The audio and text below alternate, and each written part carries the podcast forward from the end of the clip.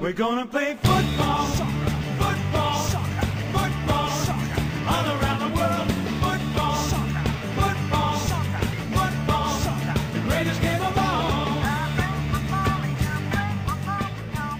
Jestli máte rádi Premier League, tak jste tady správně, protože právě nejvyšší anglickou fotbalovou ligou se tady zabývá mě poměrně intenzivně.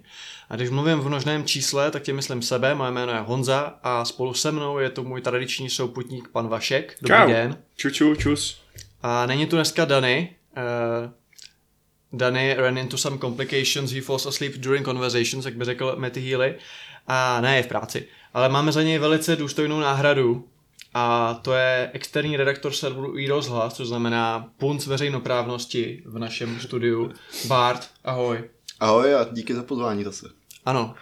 A můžeme začít vlastně hned prvním tématem, který se bude té týkat eh, zápasu mezi Arsenalem a Manchesterem United.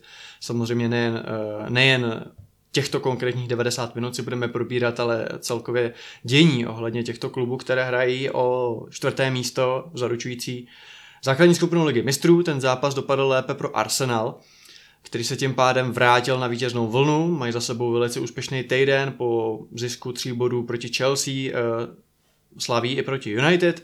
A trochu tak dali zapomenout na ty tři prohry proti týmům ze středu tabulky, tak, tak Vašku, tak byl to nějaký výpadek, že prostě jako je to normální, že ti to občas nevíde, nebo, nebo se nějak Arteta poučil z těch proher, nebo čím se to vysvětluje, že mají zase takovouhle sinusoidu. No, je to zajímavý, no. Jako, eh, ten zápas byl asi tak trošku uh, antiteze toho, co bychom od toho kdysi nudného arzenálu s kdysi impotentním útokem, ale solidní obranou čekali, protože to byla docela, docela divočina. Kdo jste to viděli, tak uh, to byl občas doslova basket, protože to se přelejvalo ze strany na stranu, nebo házená, nebo cokoliv. A vlastně ačkoliv si Arsenal ve finále vyhrát zasloužil, tak uh, Bruno tam vlastně měl že šanci penaltovou vyrovnat na 2-2, kdyby se to asi vyvíjelo dost jinak. A takže ve finále to prostě nebylo, uh, myslím si, že, že i pro neutrála to bylo napínavý, zajímavý pokoukání. Já bohužel neutrál nejsem, takže jsem koukal, jak pokračuje Rangnikovská deprese, jak eh, ty jsi říkal, že to jsou dva týmy, který hrajou o top 4. Já si myslím, že my jsme o ní právě dohráli. A to dokonce Ranek vyloženě řekl po zápase. A na to jsem se tě chtěl vlastně zeptat a ty jsi mi odpověděl teda už teď. Mm, jestli to není přece jenom trošku defetistický vlastně ten výrok, protože já když si tady otevřu tabulku, tak uh, vy ztrácíte na to čtvrté místo 6 bodů a Arsenal má tady o zápas uh, méně odehráno. A jako jasně, nejste teď určitě největší favoriti, ale přece jenom říct to takhle natvrdo, když jako víme, že a to ten může zabáhat, ty týmy hrajou spolu, může tam být třeba remíza. E, není to přece jenom jako vlastně až jako moc říct to fakt takhle jako už oni nehrajem. No, já myslím, že by bylo spíš bláhový nebo takový naivní se teď předstírat, že cokoliv jiného, kromě kompletního kolapsu dvou týmů, který jasně mají své vlastní problémy, ale pochybuji, že skolabují oba dva. A kromě toho, že bychom my nějak zázračně našli naší ztracenou formu, že nás tam může dovést. A um, jako ten tým Manchester United zase dokázal, že proti Arsenalu, že tam samozřejmě jsou hráči, kteří jsou schopní vy, vykouzlit nějaký momenty geniality. Ronaldo zase dal gol, Sancho vypadal zase prostě kvalitně, zase vypadal, že, stojí, že stál za těch 70 milionů liber, ale ten tým prostě nemá ten, on má výrazně méně stanovenou identitu, než měl pod Solskjaerem, mi přijde. Jo, protože jako vidíš tam, že ta Rangnicková filozofie je absolutně neaplikovaná, možná neaplikovatelná s touto skupinou hráčů. A jestli to nějak uhaluzíme, i, i kdybychom, prostě, jestli ukopeme v těch zbylých prostě čtyřech zápasech uh, těch 12 bodů, tak to, tak to bude prostě halus. Nebude to po, po přesvědčivých výkonech, protože my takový neumíme. Takže, Takže proto za Oleho bylo líp, jo. No, já, já bych, no, jako jestli, eh, to je samozřejmě debata, která je taková složitější. Myslím si, že to, co se momentálně děje kolem Rangnika, trošku potvrzuje moje slova, když jsem říkal, že můžeš vyhodit Oleho, ale není vůbec jistý, že kdokoliv ho nahradí, tak s těma hráči na konci sezóny udělá lepší job. Mm-hmm. Uh, a vlastně jako Jo no, Ole uměl dvě věci, že jo? Uměl motivovat hráče a uměl stanovit taktiku na velký zápasy a neuměl naučit nějaký vzorce hry a neuměl prostě vylepšovat hráče. To by měl umět Rangnick, ale uh, to je prostě a třeba by to i uměl, ale teď je potřeba něco jiného, že? teď je potřeba prostě dát dohromady naprosto roztříštěnou uh, psychicky kabinu, uh, což samozřejmě neříkám, že by, to, že by to Ole zvládnul, on ji taky evidentně ztratil, ale možná měl prostě přijít radši nějaký Ole 2, než pan profesor, který zní dobře na tiskovkách, ale uh, který prostě absolutně není schopný svoje myšlenky jako protlačit mezi ty, mezi ty lidi v té kabině. No. Jako ty si vlastně hned v první minutě otevřel strašně zajímavý téma, který jsem si ani nějak nepřipravoval, ale o to možná zajímavější a spontánnější to bude. Uh, já s tebou souhlasím jakoby na půl. Já s tebou souhlasím v tom, a to už jsem tady myslím říkal, že to angažmá možná nedává jako úplně smysl z pohledu toho, že si jako prozatímního manažera do konce sezóny bereš někoho, kdo je zvyklý na dlouhodobou koncepční práci, uh, musí do nich dostat ten svůj systém, ten svůj drill a souhlasím, že možná uh, opravdu na ten úsek, kdy jste vyhodili Oleho v lednu, tak možná opravdu tu, ten zbytek sezóny měl dojet ne Allardyce, ale prostě někdo, dejme tomu prostě uh, méně z, z, jakoby z, z, z méně výraznou, dejme tomu, svoji fotbalovou identitou nebo trenerskou identitou. Tady si říkám, že možná třeba opravdu věřili tomu, že ten rannik bude tak dobrý, že se opak nechají nastálo. Možná tomu věřil i on. Takže já možná souhlasím, že pokud si chceš vybírat trenéra na pět měsíců, tak rannik není úplně ten správný, jako když máte kádr, jaký máte, ale já si třeba myslím, že jako furt je to lepší než za Oleho, jo, což může být můj bias vůči Olemu, ale furt si myslím, že alespoň v těch základních věcech uh, vás zlepšil a dokazují to podle mě i nějaký, nějaký data.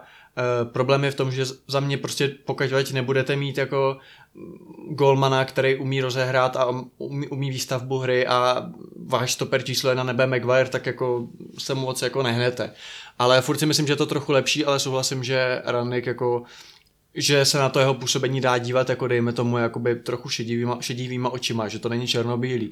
On, uh, on, on to prohrál proti Evertonu, se stal oficiálně nejhorším manažerem v historii Premier League hele, já United. Jsem, no. Já jsem tohleto samozřejmě čet, nejen že v historii Premier League, jako ale to není zas tak těžký, když byl asi čtyři, ale dokonce jsem čet, že to jakoby z hlediska mm, procentuální úspěšnosti výher jako nejhorší trenér od nějakého prostě uh, Přemysla Oráče prostě v 15. století, což takhle zní jako strašně drsně, ale a někdo může říct, hele, tady máš jasný tvrdý číslo, že je prostě nejhorší, ale já se prostě nemyslím, že to je jako horší, než to bylo za Mojse, Nemyslím si, že je to horší, než to bylo za Oleho. Jak protože... Oleho jsme vyrazili už v říjnu, já se koukám, v říjnu. Já, jsem, já jsem si byl jistý, že to bylo trochu jo, dřív. A, no, takže ale... kolik zápasů dostal vlastně ten Kerik? Asi tři? Dva?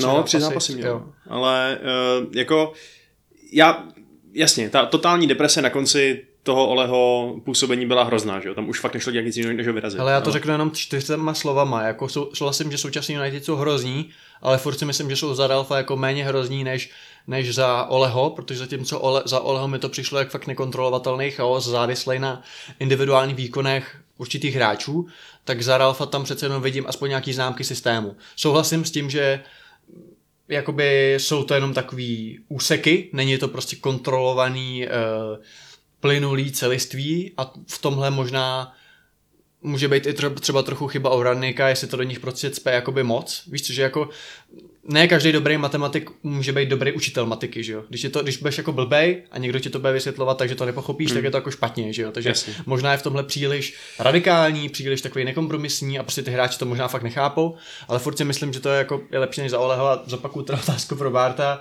Eh, jak ty vnímáš tohleto srovnání? Jakože Přijde ti to lepší než za Oleho, nebo jak to vidíš? Hele, upřímně jako ne, nezávislý fanda, uh, nebo uh, tak fandím Arsenálu, ale uh, k Manchester United žádnou uh, výraznou zášť nechovám, ani sympatie, tak uh, mě upřímně víc bavili za Oleho. Jako, já to, mě, nemělo, to, nemělo to pořádně systém, defenzivně byli šílený, pod Ragnichem to má aspoň nějakou tu defenzivní strukturu, hmm. ale ono je to prostě možná tím, jak nemusí to být ani násilně, ale prostě je to, je to složitý systém, který on se tam snaží aplikovat. Uh, není to pro každýho a o to možná víc bolí jako koukat na Manchester United, když vidíš, jak, uh, jak ty hráči jako nepřijímají tu filozofii. Uh, a v konečném součtu prostě pak je z toho hrozný guláš a upřímně já zápasy Manchester United prostě nedávám za mě, je to, nevidím tam, je tam, je tam vždycky pár minut, kdy mi to přijde jako hezký fotbal s dobrýma nápadama a takhle, ale pak mám pocit, že prostě uh, že se prostě ty hráči na ten systém vůbec nehodí a je to prostě až bolestivý uh, vidět, jak, jak to nechtějí hrát tohle, jak na to ne, ne, nejsou stavěný. Takže uh, asi za Oleho, který ještě teda před dvouma rokama hráli, hrál Manchester United uh, minimálně dopředu, fakt, fakt pěkný fotbal, protože nechal těm ofenzivním hráčům uh, velkou svobodu, uh, tak teď, uh, teď je to velká křeč teda. Hmm. A ještě je tam ten vedlejší negativní efekt, že Uh, jasně, on ten Ole, že jo, asi opouštěl přesně klub, ve kterém ho už ta kabina nebrala, uh, ale na druhou stranu ta vzpoura proti těm rang- rang- ranglikovým metodám je zjevně natolik rozšířená, nebo možná taková deziluze prostě. To, že ty hráči si říkají, do prdele, co to je, my to nechápeme, nechceme to hrát, kašlat na to. Že z těch hlasů, co teď znějí, z toho zákulisí, tak to vypadá, že oni už jsou přednasraný dokonce i na ten Haga. Jakože si říkají, tady je to takový průser v tom klubu, že oni nám teď sem přivádějí prostě nějakého náhodného Holanděna, který v životě netrénoval velký klub, aby, aby to tady zlepšil, tak to teda ne. Což mi přijde jako vlastně ještě méně plodný prostředí, do kterého může ten trenér přijít, než kdyby třeba ten hák přišel v půlce sezóny rovnou za Oleho, že jo? Že mi vlastně nepřijde, že by Rangnick tam položil ty základy, které jsou potřeba pro ten úspěch. Navíc nepřišel mu v lednu jediný hráč, že jo? Já jsem čekal, že když už, uh, já jsem koukal teda, oni ho angažovali v prosinci už, tak jsem čekal, že v lednu teda tohle je nějaký krok k nějaký revoluci a že teda Ragnik tam bude do konce sezóny, ale nastaví tam nějaký principy a při, přivede třeba jakoby dva hráče, který by to nemuseli právě vytrhnout uh, hned letos, ale by byl, byli by už nějakým základním stavebním kamenem pro prostě příštího trenéra. A i ta vlastně ne, ne, neaktivita na, na přestupovém poli v lednu mě jako šíleně překvapila. Vlastně naopak, že ho ještě poslal na hostování Van de Beek, o kterém se teď spekuluje, že s ním uh, ten hák normálně počítá do svých plánů, že mu prostě dá šanci se ukázat. Což samozřejmě možná se ukáže, že na to ten kluk fakt nemá, ale, uh, ale i to je vlastně takový jakoby nekoncepční, jakkoliv Franknik asi nemohl v lednu vědět, že ten hák bude trenér a tak dál, ale, ale jo, no, jako obvykle Manchester United za poslední 10 let, to vypadá, že nebyl žádný plán a, a ten malý plán, co byl, tak se stejně úplně posral, takže hmm. asi já tak. musím říct, že teda, já jsem, než jsem sem jel, tak jsem si v metru čet uh, něco o tom, že Pulkrab možná podlepší jako free agent Slávy a četl jsem si nějaký renty fanoušků Sparty a říkám si, že skutečně jako ta podobnost vlastně Sparty a United jako v nějakém počínání sportovním vedení je fakt zajímavá, takže opravdu myslím si, že fondit Spartě a United je jako kombo k nezaplacení. V poslední dekádě, zdravíme Dianu Holcerovou, ale uh, This is life, každopádně, když jsme zmínili Rannika, tak on v nějakém rozhovoru řekl, že to v létě vidí na snad jako 10 nových hráčů, že, že skutečně jako obří, nebo 12, prostě jako dvojciferný číslo, což je jako solidní solidní počet, na to jsme zvyklí možná v hokeji, že jo, protože půlce, půlka mají tabulky, takže musí jít jinam a, a tak dále, ale jako ve fotbale to není podle mě tak častý, aby se ti obměnil takhle tým jako během jedné přestávky. A možná začnu u tebe, Vašku, kdo jsou ti hlavní adepti na odstřel v tvých očích. Jako je to Van Bisaka, protože prostě neumí útočit a centrovat, nebo kdo, protože nejvtipnější je, že jako jeden z těch hráčů se zmiňuje Ronaldo, že jo. Ale já si fakt jako já tady vidím jediný deus ex machina, že by se prostě Ronaldo rozhodl, že chce žít v Americe s malým dítětem, což teda jako hrozná věc, samozřejmě, co se mu stala a jako feelings for him, ale jo, že by si řekl jako kašlu na evropský fotbal, jdu hrát prostě do Ameriky, nebo jdu hrát, jo, beru rodinu, vydělám si prachy, oni by ho zároveň zaplatili, takže by se United zbavili toho platu, ale já jinak jakoby nevidím jakoby nějaký logický řešení, jak tohle to vyřešit a jestli fakt jako ten hák je tak uh, radikální vůči Ronaldovi, jak zní některé ty zkazky, přičem samozřejmě nemusí to být jako tak tak hrozný. Často jsme v minulosti slyšeli, že se říkalo, no ten trenér s tím hráčem nebude pracovat a pak to jako šlo, že jo. A nebylo to vůbec jako tak, tak horký. Nicméně, kdo jsou podle tebe ty hlavní jména, který prostě ten klub jako v létě opustějí? Protože už teď je jasný, že se absolutně neslučujou. Za prvý uh, s ideologií uh, ten Hácha, ten Hácha, Milane Šveřepo, ten Hácha. A za druhý prostě nejsou třeba tak dobrý, že jo. No tak já myslím, že hodně v tom clear outu pomůže to, že uh, nějakým těm hráčům, kteří berou hodně velký prachy a je jako to Pogba, Pogba je jasný, že to už smlouva, jako že jo? nemá Že cenu prostě řešit. no. Všichni Matové, Lingardové a tak dále Hmm. prostě vypadnou. Jonesové. Co Cavaniho? Nechal bys Cavaniho. Uh, ne, Cavani určitě odejde. To je, to je A já bych se určitě ještě rok nechal teda, ale... Ale on ani nechce a Hmm. ani a já se mu jako nedivím, protože hraje taky takovou pseudoroli, že jo, která, která by mě být jim úplně neuspokojovala, když může být někde prostě v Jižní Americe a užívat se života.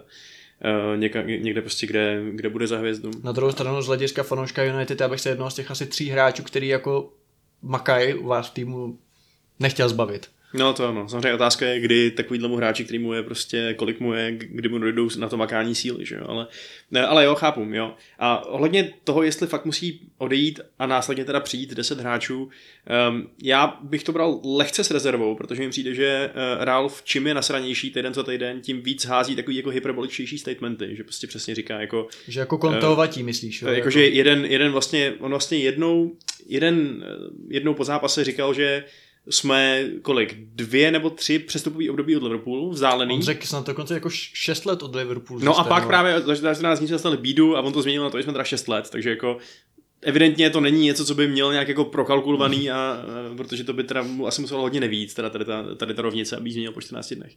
Ale Uh, ne, ale faktem zůstává, že nějaká, nějaký rebuild opět zase musí prostě přijít, opět zase musí, musíme spolehnout eh, na to, že dáme ty vole neprověřenému uh, trenérovi obrovskou moc v tom, aby si, ten, aby si ten svůj tým vytvořil k obrazu svému, což je to riziko, ale je to nutný riziko, protože ten současný tým je prostě hodgepodge, že jo? To je tam, tam jsou prostě hráči nasázený, který patří do úplně jako kompletně různých, odlišných uh, protikladných stylů fotbalu. Jako nemůžeš mít uh, prostě, no obecně si myslím, že třeba Maguire je, je, je jestli je pro Maguire místo v tom novém Manchester United, tak ne jako pro kapitána, pilíř obrany, pilíř týmu, který odehraje každý zápas, ale jako hráče, který někdy hraje, když je to umožněný tím, že hrajeme hlubší linii, nebo když to umožněný tím, že neočekáváme takovou e, penetraci od toho soupeřova týmu, ale někdy prostě nehraje. Někdy si prostě sedne na lavičku, stejně jako si někdy na lavičku sedne kurva John Stone z Manchester City, když to není zápas pro něj. A, a nebude to o tom, že když posadí, posadíš Maguirea, tak tím způsobíš prostě tabloidovou aféru a všichni uh, řešejí, pro, jak si opovažuješ prostě považit, uh, po, posadit trenéra, trenéra, kapitána anglické reprezentace. Pak samozřejmě by to možná pomohlo tyhle ten jako nějaký snížení očekávání a tlaku i tomu, že mu ty vole lidi telefonují, že je u něj doma bomba, že jo.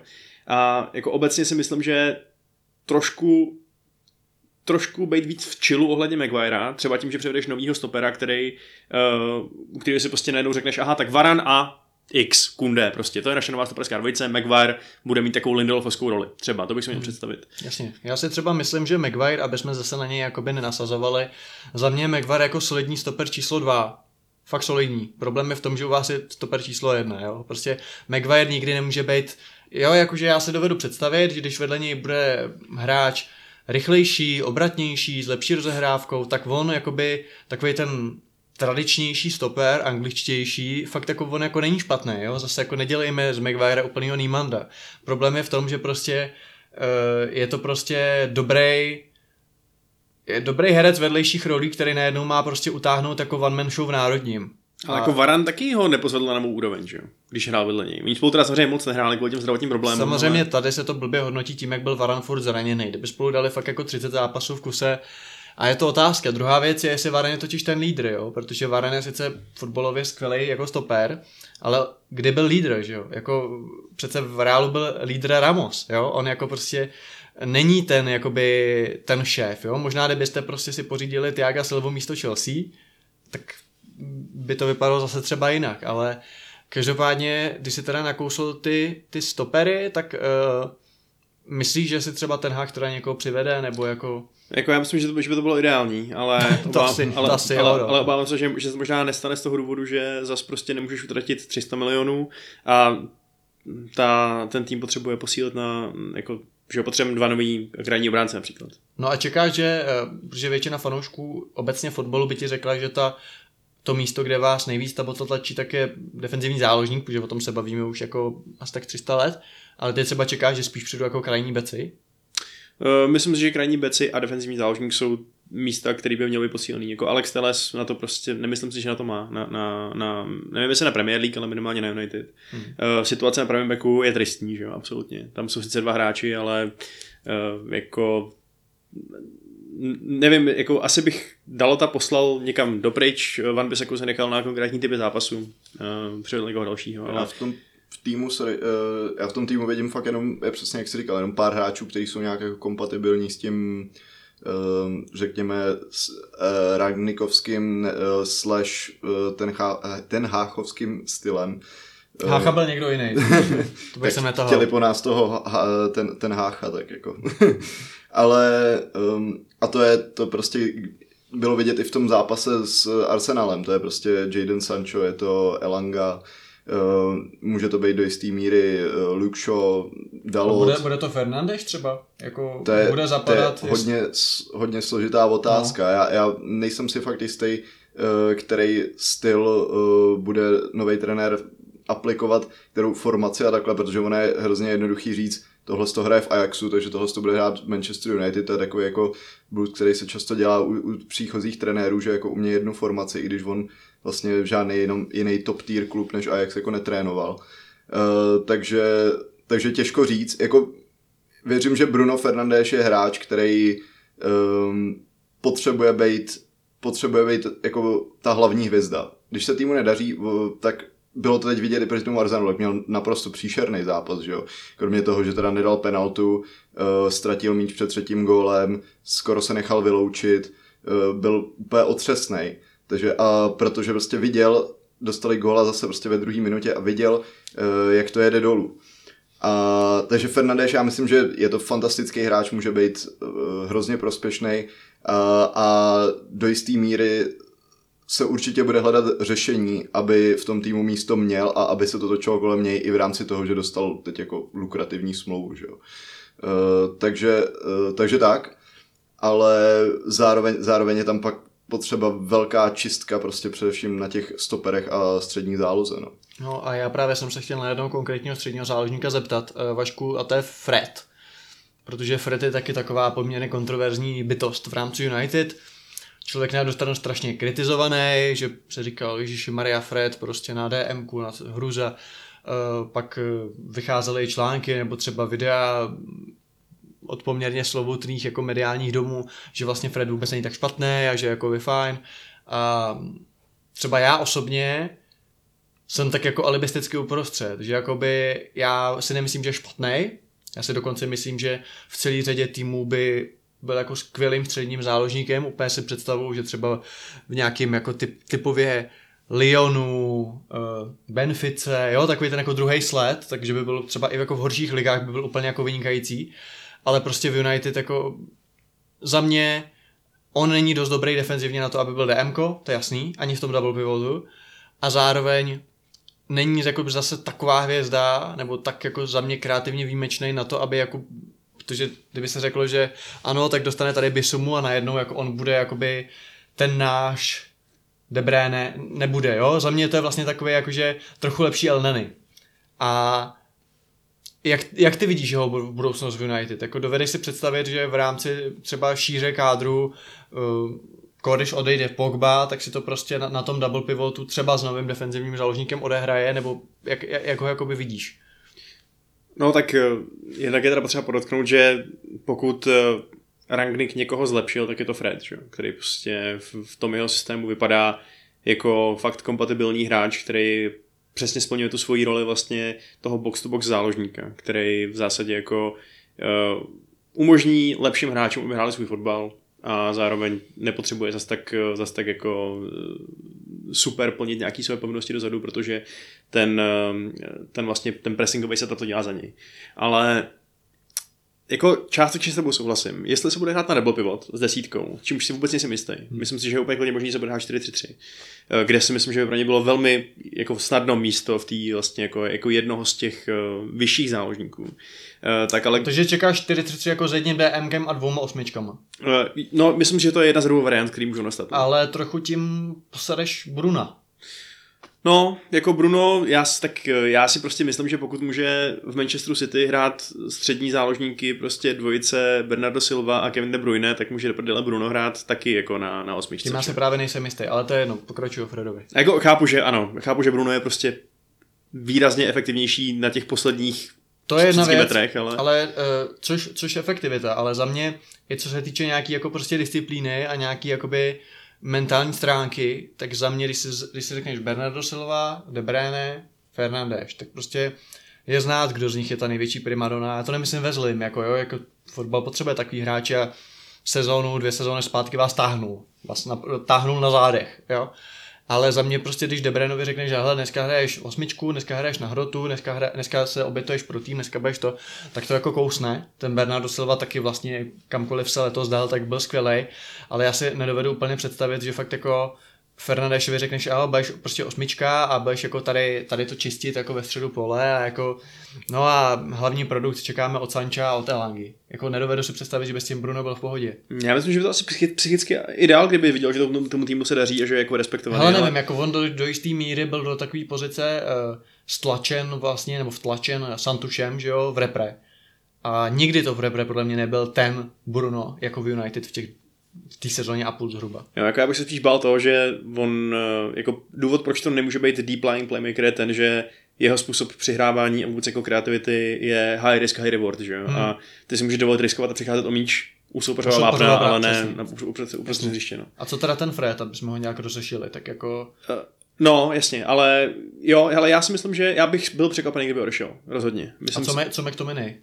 McTominay, Uh, takhle, já si obecně myslím, že ty střední záložníci od- odcházet nebudou z toho důvodu, že jich máme tak strašně málo. Hmm. To znamená, že se bude spíš doplňovat i početně a uh, jako ten hák, ten, ten hák, uh, to je, je, to je, co mi nebudu říkat, uh, tak uvidí, kdo mu tam do toho, do toho pasuje, ale jako McTominay upřímně zkoušeli to s ním spousta trenérů ho prostě najít, co teda vlastně v čem je teda dobré. Jestli je to teda ten, ten, ten, ten, ten box to box hráč, nebo jestli je to ten defenzivní záložník, a, nebo jestli je to dokonce stoper, že jo, v národňáku. A tak dobrý, tak on všechno jako relativně kompetentně ukope, ale já, já v něm vidím prostě dalšího Cleverlyho, no, jakože prostě jeho kariéra bude mít tuhle trajektorii, skončí někde uh, ve Watfordu, kde se mu bude relativně dařit a, a to, bude, to bude maximum. Já si myslím, že má o trochu navíc než na Watford. Já si myslím, hele, já si myslím, že to může být docela jako dobrý jako ofenzivně laděný záložník, ale určitě ne v United, nebo pokud teda United chtějí ještě hrát top 4. Barte, přejdeme k Arsenalu. Uh, jak ty si jako fanoušek Arsenalu teda vnímal ty tři prohry uh, s týmama ze středu tabulky, že vlastně bral jsi to spíš jako OK, tak od ledna jsme všechno vyhrávali, tak prostě jako to je normální, že přijde horší den, anebo si v tom viděl určitý určitou Artetovou neskušenost, určitou možná tíhu okamžiku, že ty hráči už mají v hlavách, sakra, my hrajeme fakt o top 4 a my jsme jakoby favoriti na top 4 a, a proběh tam fakt jako nějaký kolaps, nebo jak si, než, než se vrátíme vlastně k těm výhrám, pak dvou, tak jak si viděl ty tři prohry? Hele, koukal jsem na to docela pragmaticky. eh, Já úplně o nějakých artetových taktických, um, taktických zkušenostech nebo schopnostech uh, úplně nepochybuju. Zároveň mám pocit, že ten tým je mladý, je ambiciozní, uh, že tam nepřišel, ža- nepřišel žádný psychický propad, ale prostě uh, odpadli tři důležitý hráči a byl to spíš takový ten pocit, jako ha, já jsem to říkal v lednu prostě, že uh, je hrozný risk jet na tak úzkém kádru, dojet tu, tu půl sezónu, zvlášť když najednou v lednu, ono se s tím asi nepočítalo před sezónou, ale zvlášť když najednou v lednu se ta cesta k tomu čtvrtému místu vlastně otevřela do kořán, že jo. E, tak, tak tam jsem byl fakt trošku překvapený, že spousta těch hráčů odešlo. E, ukázalo se, že party je prostě absolutně klíčový pro, pro kontrolu hry, výstavbu.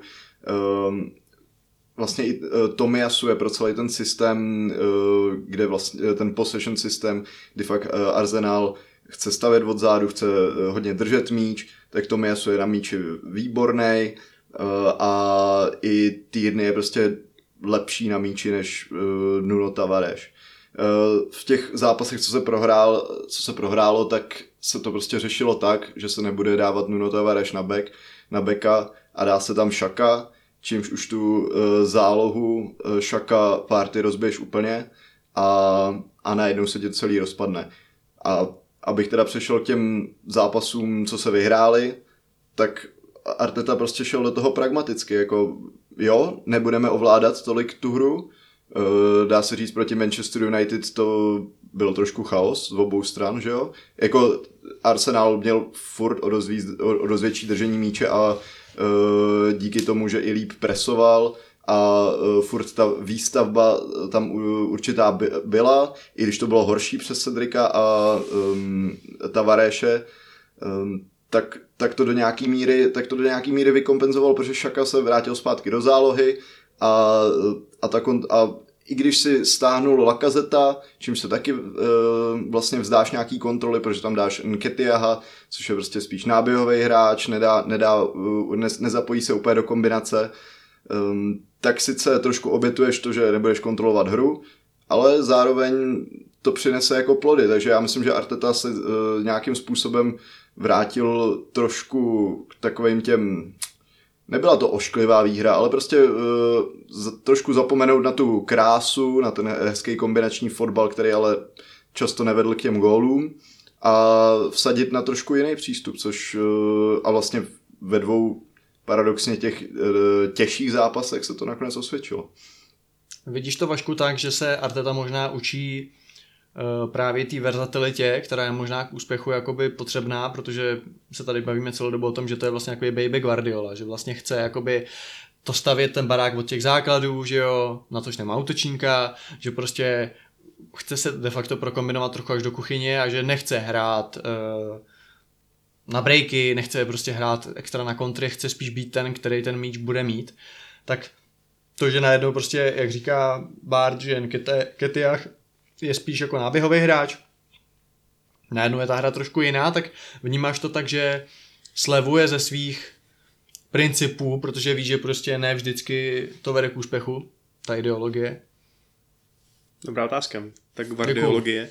Uh, hele, já si furt myslím, že kdyby měl k dispozici eh, kvalitní hráče do, Vysoký toho, hovado na hrot, takže... do, do systému, který by chtěl hrát, tak si myslím, že by, uh, že by právě zas tak moc neexperimentoval. Jo. Přijde mi, že to, že hraje Nunia Tavareše, není žádný jako zas tak, že, že to je méně promyšlený taktický tah a víc to, že prostě nemá co jiného by A čím no. by se lišila podle tebe hra Arsenalu, kdyby tam teda byl Tierney? No, No. Ale zároveň na hrotu Nketiach. No, no, tak uh, myslím si, že by to samo o sobě bylo daleko kontrolovanější a uh, jako techničtější řešení té situace, že jo? Protože ten Tavareš to je, to je jako to je střela z praku, nebo jak to popsat, to je, to je magor, ten člověk. Jako on je, on evidentně, on byl že jo, hrozně platný na obou stranách hřiště, protože byl nebezpečný dopředu a byl nebezpečný i dozadu svým vlastnímu týmu.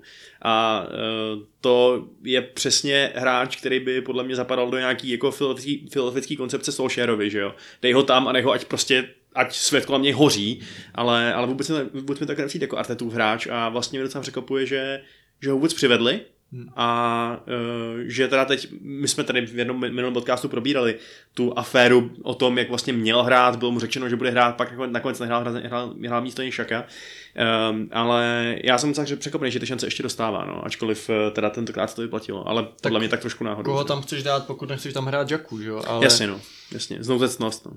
Ale dobře, a to je teda zajímavá otázka, to možná se tě zeptám a pak se na to zeptám i Barta. Eh, Pokud jsme se bavili o hráčích na odstřel u Ten Hácha, tak kdo jsou hlavní hráči na odstřel u Artety? Ty si právě jednoho jmenoval, že za tebe je to teda Tavareš. Eh, Kdo jsou ti další, kteří podle tebe na to nemají? Protože evidentně třeba Tomiasu je teda naprosto jako epitom jako kvality v artetovém fotbalu, protože co přišel, tak jako je výborný. Byť to spíš defenzivně laděný hráč ale skvěle funguje, to musím ocenit, jako ta spolupráce té trojice Edegard, Smithrow a Saka, to je jako maradost se na to dívat, to, mě, to mě opravdu neskutečně baví, ale kdo si myslí, že jsou hráči, kteří prostě pokud by Arteta měl neomezený budget, tak jdou z klubu pryč. No, myslím si, Že... Když necháme teda Cedrika Soareše a taky ty jako jasný volby. Jasně, no, eh, jako když jsme tady zmiňovali toho Eddieho Nketiaha, tak taky si myslím, že to je hráč, který jestli má nějakou budoucnost v Arsenálu, tak to je nějaký žolík možná na nějaký Že to je zápasy, takový Origi Obam, prostě. Že to je nějaký Obama pro chudý, jako. Uh, no, stylem. no, jako prostě, no, nemyslím si, že že ten vlastně jako takový přesně kombinační kontrolovaný fotbal, který Arteta podle mě očividně chce hrát, pokud zrovna teda se nedějí šílený přestřelky s Chelsea a s Manchesterem, tak eh, do něj ten klasický poucher nějaký prostě nezapadá. A myslím, že potřebuješ právě ně- nějakého útočníka, který je schopnější eh, jako v kombinaci v mezihře, který je schopnější chodit do hloubky pole, který je schopnější hrát jako do křídla, když to bude potřeba, víš co, vyměňovat si místo se sakou nebo něco. A já si myslím, že to dneska probereme v bonusu, protože už teďka můžu týznout, že dneska v bonusu eh, na herohero.co lomeno kontrapressing budeme probírat i posily Arsenálu. Ale, eh, ale no, myslím si, že Getiach bude vytlačen rozhodně z toho packing orderu brzo. OK, a možná poslední jméno. Uh, Mohamed El Neni. někteří už zapomněli, že existuje. Teď hrál, protože jakoby situace si to žádala a vych- vy- vycházejí na jeho adresu oslavné články. James McNicola spíše, že prostě El Neny. Jako, je to tak oslavný článek pomalu, že tam nepíše, že to je jako nejlepší egyptian Mohamed v Premier League. A já si říkám, pro mě je to takový důkaz, proč vlastně jako sportovní publicistika vlastně vůbec nemá smysl, jo? že se dostává k takovému jako depresivnímu nihilismu. Si říkám, že vlastně i tady nějaký náš podcast je vlastně úplně jako, já musím říct jednu věc. Já hrozně závidím třeba klukům, co dělají třeba podcast o filmech, jo? Měli jsme tu Civala, že jo, našeho věrného posluchače a kritika, a který prostě oni jdou do kina na film a pak řeknou, stojí za hovno, nebo je dobrý. A jasně, třeba časem uh, se dojde k tomu, že ten film, který všichni tenkrát strhali, tak je vlastně dobrý, nebo naopak film, který byl strašně chválen v době premiéry, tak vlastně není. A k tomu se dostaneš jako po pěti letech. Ale když tři dny po premiéře říkáš ten svůj názor, dáš tomu těch 7 z 10, tak v tu chvíli je to jakoby nějaká pravda. Jasně, je to subjektivní, ale prostě neste, nepřijde, nepřijde nikdo za týden s tím, že vlastně je to jako úplně jinak. Jo? Nepřijde, jako já jsem to viděl po druhé, to, jo? Když to u toho fotbalu, mě tohle hrozně jako, mě to hrozně jako štve a pozoruješ to prostě médií, že se nepřijel, Slávě dvakrát prohrál, taky všechno špatný, Trpišovský ven, Slávě dvakrát vyhrál a všechno je bezvadný. A jako ono to k tomu svým způsobem jako patří, jo, jako, ale za mě je tohle jako další důkaz toho, jak proměnlivý tohle je, protože El Neny byl v mých očích synonymem ve fotbalové veřejnosti totálního průměráka, totálně průměrného záložníka, který asi bude hrát dobře prostě v Young Boys Bern, nebo prostě v Marseille, nebo jako OK, ale není to hráč kvalit Arsenalu, není to hráč prostě, který by měl hrát v premiéry k nějakým lepším týmu, je prostě skrz, není snad vyloženě špatný, ale je to prostě skrz na skrz jako average, average squad player a prostě, že jako a až bych řekl, že ho některý fanoušci brali jako Deadwood, jo, jakože El Neny, no dobře, a to, jo, když jsem se bavil třeba s nějakým fandu Arsenalu, teď jsem mu řekl, a on, no, potřebujeme středáka, protože Jacka a Part je to jako, jo, prostě potřebujeme středního, nutně potřebujeme. A já říkám, teď máte El Nenyho, a on jako, ha, úplně takový tak, že please, jo, jako, jakože vůbec.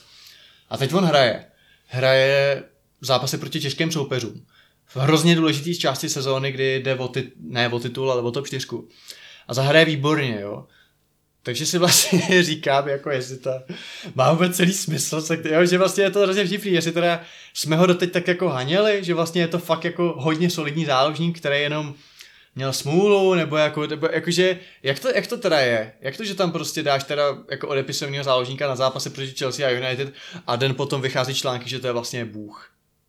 Upřímně nevím, no. Já, mně přijde, že zrovna Elneny je ten typ hráče, který je přesně ponořený někde v bažině, fakticky udělá kuk prostě, má na hlavě žábu a lidi říkají, wow, ten je fakt dobrý. A pak se ponoří a, a, a, a dlouho o něm nikdo neslyší, ale, ale to asi bude Bart vidět líp, no. Nevím, já ještě k tomu řeknu poznámku, já se právě vůbec nemyslím, že by to byl nějaký jako extra sinusoidní hráč v tom, že by jako zahrál jednou výtečně a pak čtyřikrát blbě. Já si spíš myslím, že on jako furt hraje průměrně, jo. Za mě to je, já jsem četl nějakou a- a- charakteristiku, že to je přesně jako hráč na 7 z 10, nebo na 6 z 10, jo. Takový ten jako neurazí, že on jako není špatný, že. On má nějaký work rate, jo, je poměrně jako klidnej na tom míči, ale dopředu ti jako nenabídne de facto nic, že by to byl nějaký super tackler nebo super ball winning midfielder, taky ne, za mě to je fakt jako hráč do nějaký prostě, do, do AS Řím prostě, víš co, takový, jako, takový lehce nadprůměrný záložník, který tě neurazí.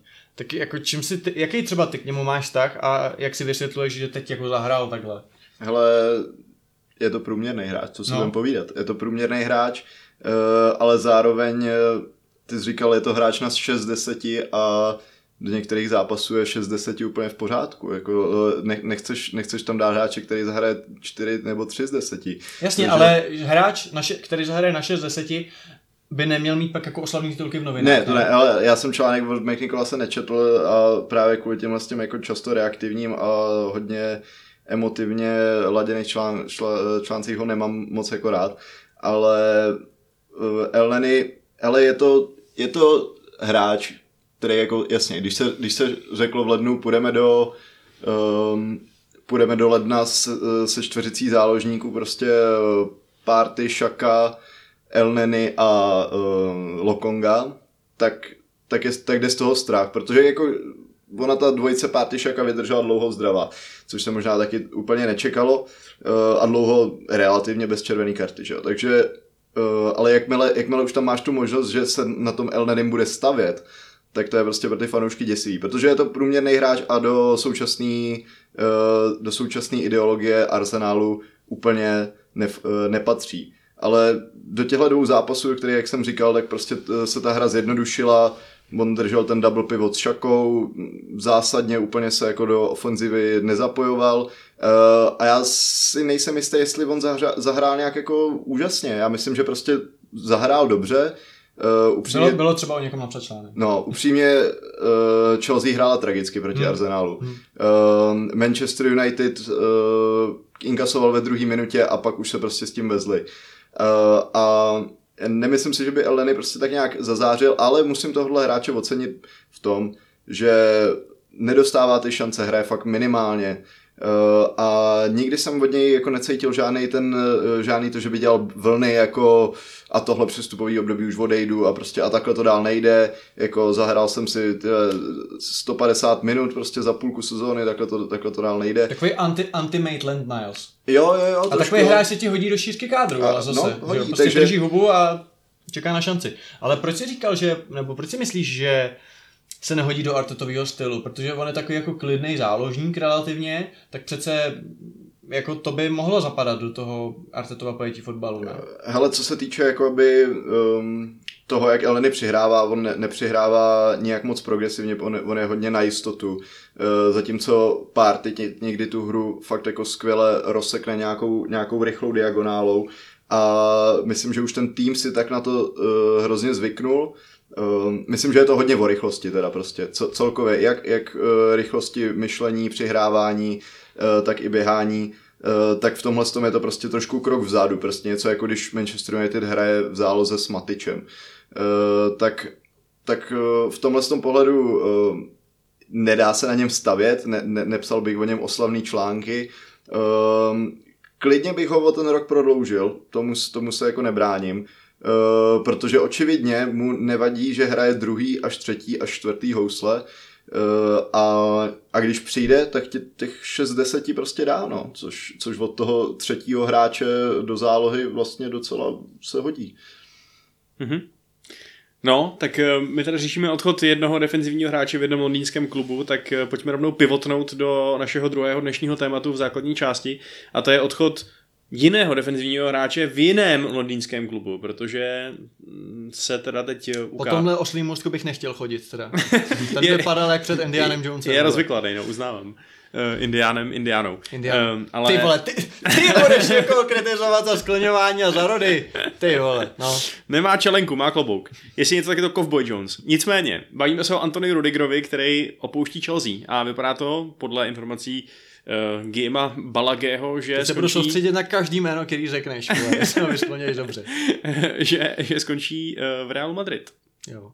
Tak, eh, tak to je docela bomba, protože my tady Rudigera řešíme často, dlouho a teď teda jeho osud je, vypadá to spečetěn. Jako je pravda takhle, jestli to píše jako o ta balage, tak jako to snad nebude pro něj reál země vzdálená. Ale mm, asi jo, no, jako Tuchl to potvrdil, ono už nějaký zprávy a zkazky o tom šly dřív a mě se každý od té doby ptá, jako jak to vnímá, nebo každý, jako, jsem jak ty influenceři říkají, "Dl- dlouho se mě ptáte, jako, který make-up používám a proč má pleť vypadá tak dobře.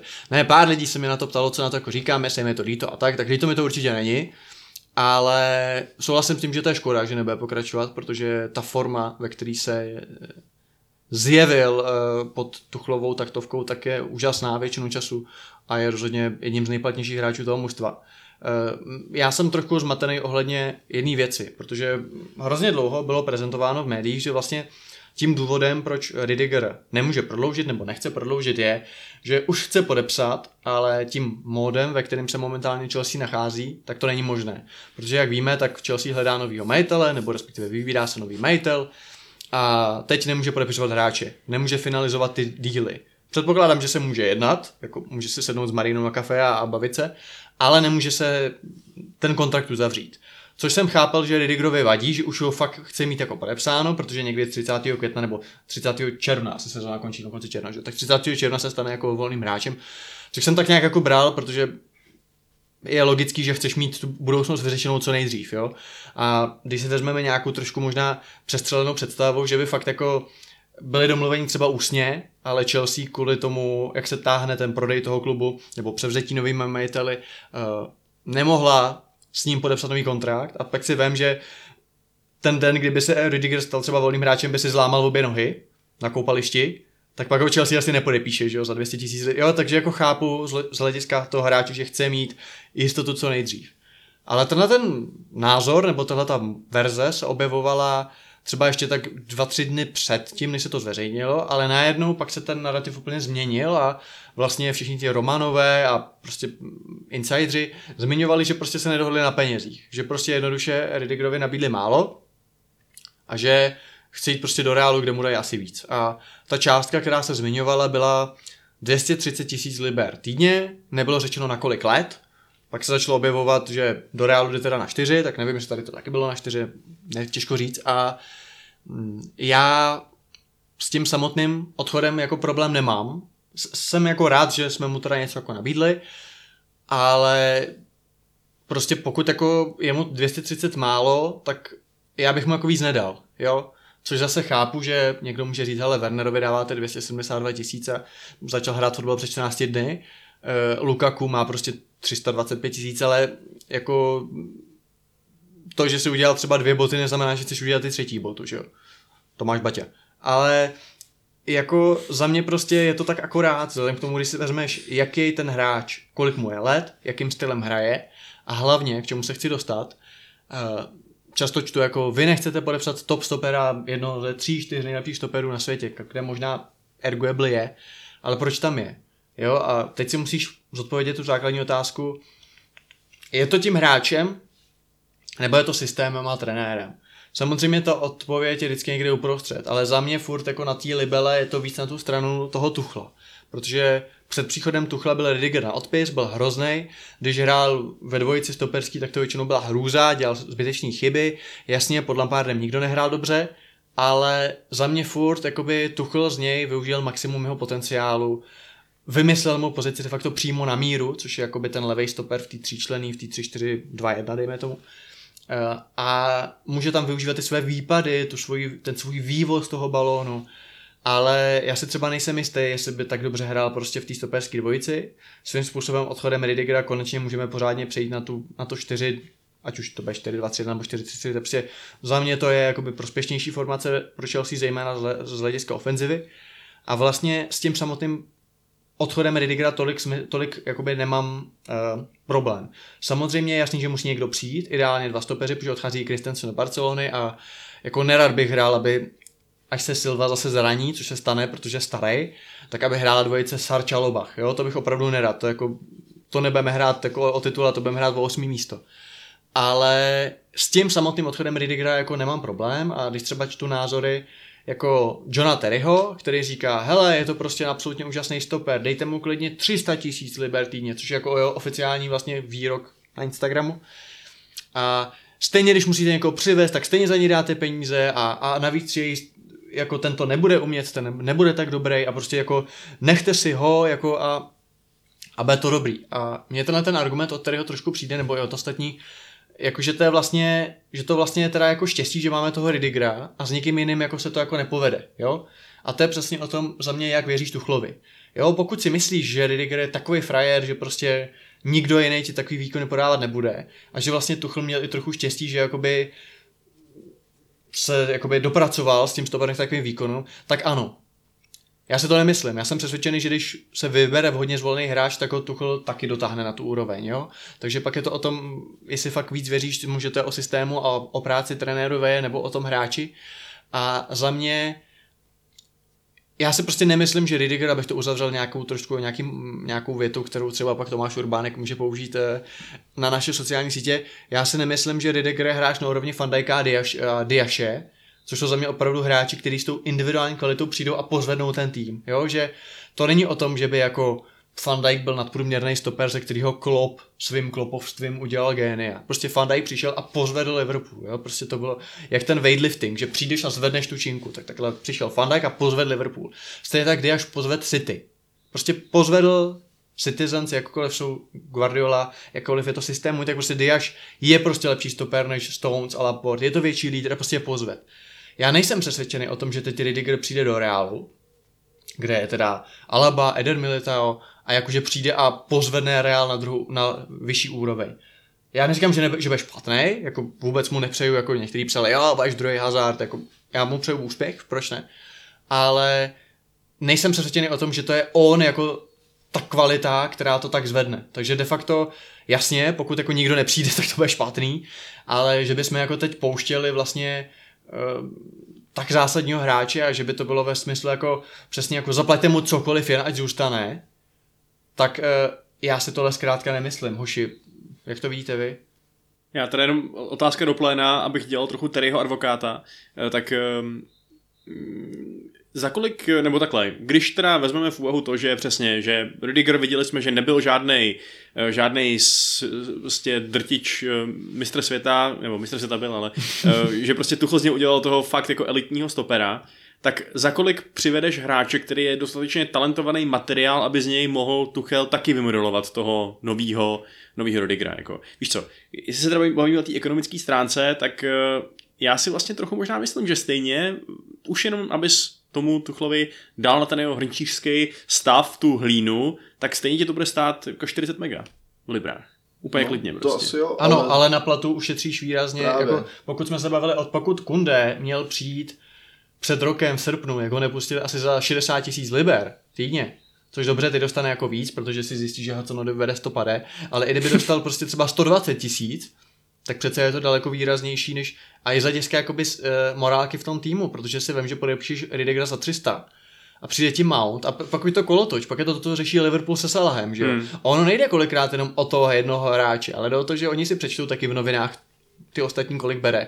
A prostě, pokud by Ridiger dostal 300, tak přijde Mount a řekne, hele, já jsem tady jako jednoznačně nejsta- nejkonzistentněji, nejkonzistentněji hrající hráč ofenzivy, což je, Jo, když si probereš prostě ofenzivu Chelsea na poslední dva roky, nikdo není tak konzistentní jako Mount.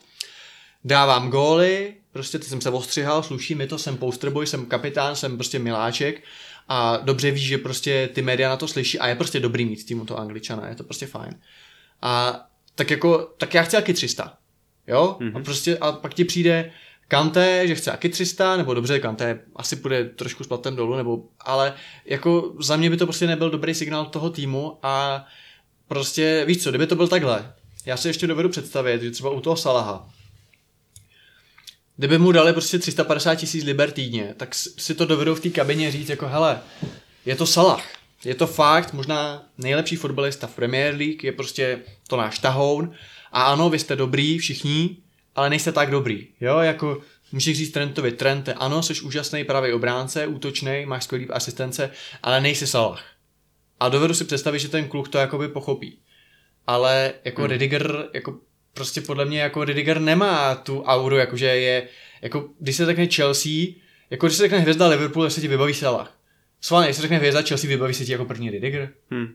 Jo, plus ještě samozřejmě nehledě na to, že kdybyste vzali Kundého, tak zároveň jasně platíte mu míň, něco vás bude stát, ale kupujete si asset, který má nějakou, nějakou cenu na přeprodej, že jo? což Ridiger prostě A to je prostě další nemá. věc. A další věc je prostě za mě ten jeho věk, protože jako můžete schválně najít někdo, kdo, kdy mu bude 30 let. Já si myslím, že teď je mu 9, 29. Hmm. No. A jako pokud by dostal třeba 4 letou smlouvu, no, přesně, tak no. jako 33 letý stoper takhle může být 38 letý stoper. Ale je rozdíl, jestli jsi stoper typu Silva, nebo jestli jsi stoper typu třeba Thomas Vermaelen, když ještě hraje v Japonsku a stejně mohl hrát v repre uprostřed, protože toho uprostřed si v úzovkách vždycky nějak jako uhraješ, když, to má, když, když máš tu hlavu, že to uhraješ tu hlavu ale Ridigerův fotbal je přece založený na agresivitě, jak jako fyzický fotbalový, tak tý verbální, eh, na těch výpadech, na té dynamice, na té výbušnosti, na tom, že prostě veme ten balon a jede. A kde je napsáno, že takhle bude hrát za dva roky, za čtyři? A to je strašný risk, jako mít tam pak takového hráče. A další věc je za mě skutečně jako Ridiger, on je jako možná nejlepší levý centerback na světě ale kolikrát je to nejlepší stoper v klasický stoperský dvojici. Hmm. A jako za mě podpis Ridikra za 300 tisíc týdně je, že prostě si říkáš, nebo za 291, říkáš vlastně musíme hrát na tři vzadu, hmm. což musí hrát Conte, protože jako, nebo že chce, protože u něj je to skutečně jeho ideologie, ale Tuchl, jak jsme tady zmiňovali u Tenhácha, že vůbec není jistý, že bude hrát 43, protože jako není nikde psáno, že to, že je Holandian, tak musí hrát 43, tak jako Tuchl když se podíváte na jeho éru v Mohuči, v BFOB, v Paříži, v Paříži to jako vůbec není muž jednoho do zastavení, jo? Hmm. A jako do, představte si, že Ridiger podepíše za 300 tisíc a příští sezónu budeme chtít hrát 4-2-3-1 a bude hrát stoperská dvojice, protože Silva samozřejmě se zase si zrakví patu nebo něco, bude hrát dvojice Ridiger Sar. A budeme hrát proti Manchesteru City nebo Liverpoolu. Já bych extra jako nadšený nebyl. Notabene, předtím budeme mít double pivot, Rice nepřijde, Chouameni nepřijde, takže ten double pivot bude Jorginho Kanté nebo Jorginho Kovačič. A jako bude to hodně jako vachrlatý, jo. Takže z tohohle důvodu já prostě Ridigera říkám, já neříkám, měl tam taky teď nějaký dobrý zápasy, ale za mě prostě Ridiger opravdu je skvělý na tom, proto se na něj hrozně těším v reálu. Já nevím, jestli Ancelotti plánuje hrát jako na tři vzadu, podle mě ne. Já, nevím. jsem právě docela zvědavý, protože mě Ridiger přijde hrozně typově podobný hráč Alabovi. No jasně. No A, jasně. a Však Ridiger vlastně taky chvíli hrál levýho beka, že jo? No jasně, a je, mi- je, mi, je mi trošku, je mi fakt jako divný, um, za, za jaký peníze ho, ho tam berou, když vlastně, co jsem aspoň, já reálně sleduju tak často, Ale... ale Tak ten Eder je dobrý, že jo? E- Eder je dobrý uh, a je to, právě, je to právě taková ta dvojice, která se hezky doplňuje, že prostě fakt mám, fakt mám rád, když ten jeden stoper uh, zastupuje, který je trošku víc jako konzervativnější, zastupuje toho druhého, který si vyjede s tím míčem, víc přistupuje k hráčům a takhle, což já si třeba nedokážu představ- představit, jak uh, Ridiger zastupuje Alabu a naopak, jako, uh, protože tak jestli tam, jestli tam jde do rotace jako tří stoperů, tak uh, o tom mi to přijde ještě bizarnější. No. A to já právě chci zmínit, jestli jde do rotace, protože asi se nemůžeme bavit o tom, že jistě posadí Alabu nebo jistě posadí Edera. Tak obzvlášť u Rudigera mi to přijde jakoby o to zvláštnější, protože v té v Chelsea by asi v tom základu hrál. Ale tady jako to nebude mít jistý. A mně přijde jako typ hráče, který extrémně špatně snáší to, aby jako nehrál, jo.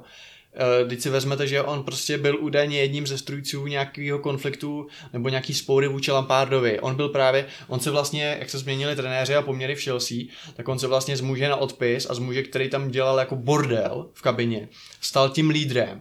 Ale proto já vždycky, když jsme se bavili o tom, že Ridiger je lídr, tak říkám, on je takový lídr jakoby, ale s hvězdičkou. On není takový ten lídr za všechno, nemyslím, že by jako točil porno nebo něco. Nebo, Robespierre takový prostě. uh, ale jakoby on je lídr do dobrýho počasí a když prostě hraje a když mu jde karta a když dobře vychází trenér a když je všechno fajn. Něco jako ten Bruno, ne? No jasně, ale není to ten, a ještě on možná jako expresivnějc, ale není to ten typ lídr jako, lídr jako za, to se říkalo třeba o Huš- Hušbauerovi svého času, že jo, ve Slávii, nebo že on je lídr, když se jako daří, ale když se nedaří, tak to není lídr, jo. A jako za mě prostě Ridiger, já se ho prostě nedo, proto jsem vždycky říkal jako jo, dobrý, a proto mi vlastně nikdy extra nevadila ta možnost, že odejde, protože prostě kdyby nastal nějaký zlý časy, tak úplně si nemyslím, že Ridiger je ten, který to pozvedne, i morálně. Takže já v tom reálu, jestli fakt jako budou mít pravidelnou rotaci tří stoperů, což je otázka, jestli vůbec jako vhodný, protože furt si myslím, že jako je lepší točit třeba křídla, než točit stopery. Jako když máš sehranou stoperskou dvojici, jak je to prostě fajn. A já vlastně nevím, co si o to úplně slibuje, no. Ale když se na to kouknu zvenku, tak um, jestli Chelsea nabídla Ridigerovi před sankcema nějakých těch uh, 230 týdně a on chtěl k tomu ještě uh, jako 10 milionů signing bonus, tak tady prostě zvítězila, as, zvítězil asi mozek nad srdcem, což jako úplně tomu rozumím, ale jako fakt čistě toho pragmatického hlediska.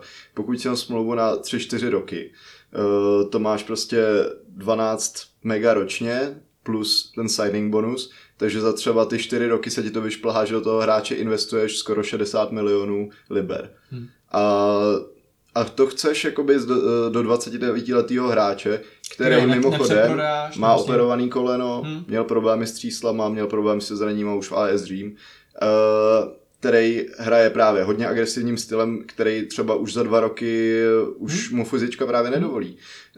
Uh, tak tak uh, tady se prostě tady se nedivím, že Chelsea ještě víc jako netlačila a uh, nedala mu to, co, to, co on chtěl, což ano, on letos patří mezi absolutní světovou špičku. On je jeden z nejnebezpečnějších jako stoperů, co se týče hry dopředu, eh, zároveň dozadu, co jsem i si srovnával jako podle čísel eh, stop, stoperama prostě v Evropě, tak je i v defenzivních číslech absolutně špičkový. Ale, ale, ale jedný- trvá, v to jedný dva, spe- si- trvá to dva roky. A je to v no. jedné specifické formaci, jo. A za mě, já nevím, no, možná bych chtěl, aby jsme tady nebyli takový jako podcast studio kamarád, možná Vašku teď by si měl živě obhajovat, že měli podepsat Rudigera za každou cenu. Ne, ne, tak, takhle radikální názor rozhodně nemám. No. Jako já si myslím, že kdyby se nabídla možnost ho podepsat eh, třeba za těch 300 tisíc na dva roky, či už bys limitoval to riziko, že ho prostě máš... Ale to on by, ne, to on by nepodepsal. Já jsem Jasně. hele, souhlas a kdyby to bylo na dva roky, tak mu těch 300 třeba i dám. Jako máme tady Lukaka, tak bych řekl dobře, OK, ale jako za mě, já bych ho třeba nepodepsal na 4 roky ani jako za nic, jo, nebo jako ne za nic, ale za částku, kterou on by nepřijal, takhle jo, prostě, ale třeba já bych mu 200 pady na 4 roky nedal. Hmm. Já bych mu dal třeba na 3 z roční opcí ze strany Chelsea, jakože může to, pro, ale prostě fakt jako vemte si ten jeho styl, to prostě není Pirlo, jo, nebo to není nějaký, který to hraje hlavou, to je prostě opravdu jako dynamický, fyzický stopér a každý ten rok bude znát. A dal mu ty prachy vůbec Madrid? Protože já jsem koukal, Balagé právě psal, že, uh, že on, uh, oni na to nepřistoupili, Real Madrid, na ty jeho úvodní platové požadavky a on musel jít s těmi požadavkama dolů, aby, aby oni je vůbec přijali. Takže jako já nevím, kolik, kolik nakonec dostal, ale skoro to působí tak, jako kdyby fakt jako reálně chtěl do Realu, eh, možná přesně kvůli tomu, že mu nabídl dlouhou smlouvu, že jo? Třeba za, i, i za ne tolik peněz. No. Jakože myslíš, že bude mít jako méně peněz, než kolik mu nabízela Chelsea. Uh, to nevím, to nevím. Jako z toho, jak to psal Balge, tak mi to každopádně znělo, že to rozhodně není tak, že by ho Real jakoby nějak přeplatil, víš co? Hmm. Takže možná to je fakt ta dílka té smlouvy, no, nebo... Já si myslím, že tady je problém v tom, že každá ta spekulace je úplně jiná, jako vyber si, jo. Jasně, no. Ale... Ale, no, no. promiň. No, když, odli, když odlídneme od těch financí, tak eh, jaký je vlastně teda jeho odkaz? Já jsem se díval na, na, na jeho statistiky.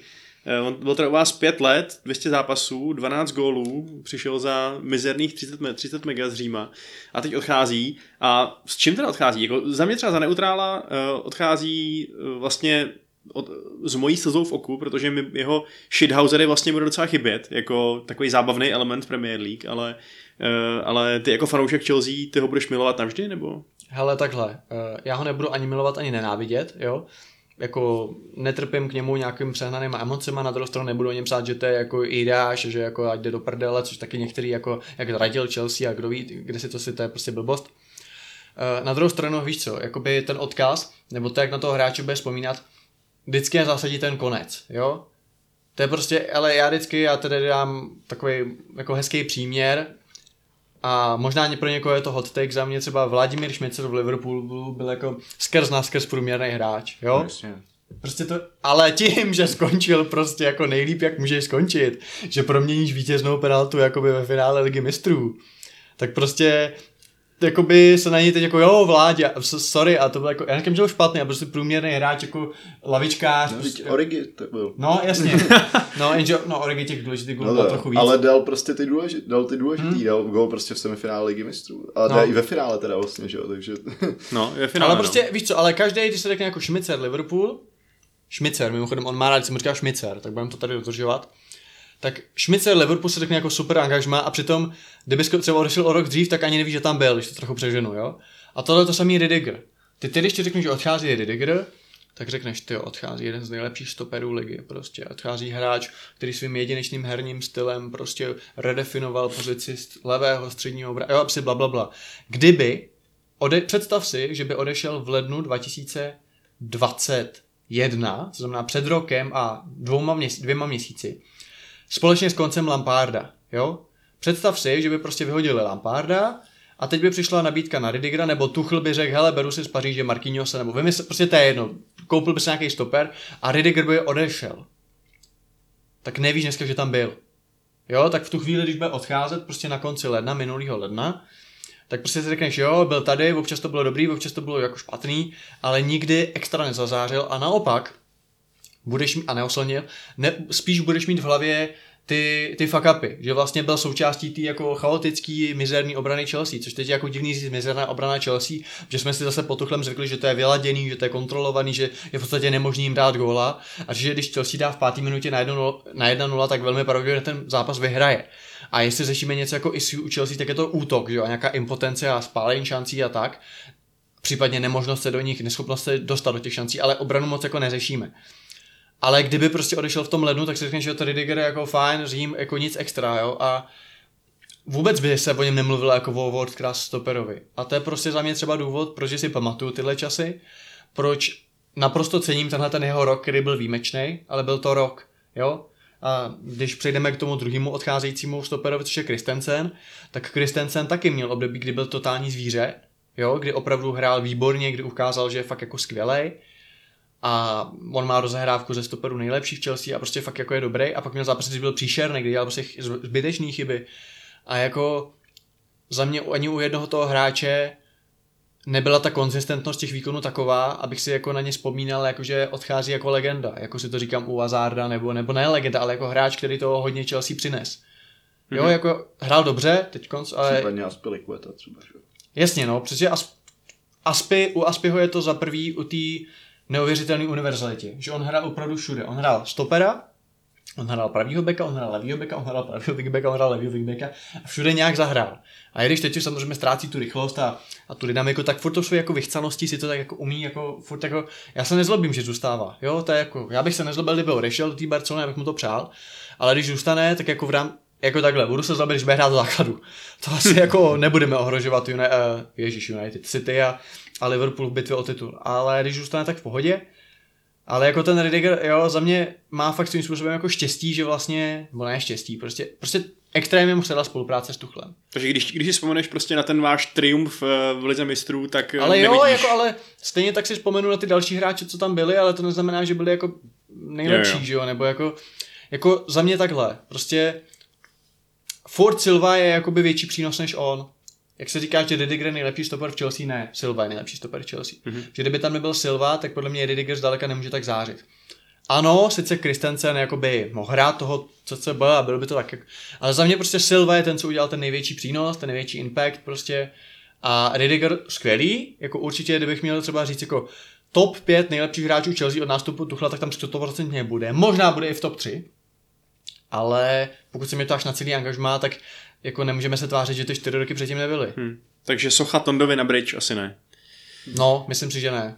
OK, tak pokud se vám chce uh, poslouchat Pokud se o, vám chce, jak si dojděte. pokud se vám chce poslouchat eh, nějaký, nějaký předpovědi o přestupovém řádění londýnských rivalů hm, Arsenalu a Chelsea, tak uh, zůstaňte s námi, protože dnešní bonus se bude věnovat právě tomu. Kromě toho se dneska na herohero.co lomeno kontrapressing mrknem ještě, záleží, jak se nám bude chtít, jak zbyde čas a tak dále, ale máme tam ještě připravený téma o Newcastlu a o Fulhamu, který postoupil do Premi- Premier League. A pokud už nás máte dost, tak nás vypněte. A my se s vámi rozloučíme. Já jsem byl Vašek a pořád ještě jsem a ještě chvíli budu. Eh, ahoj. Pak tady byl Piky Ahoj. a taky Bart. Ahoj. Mějte se hezky. Čau.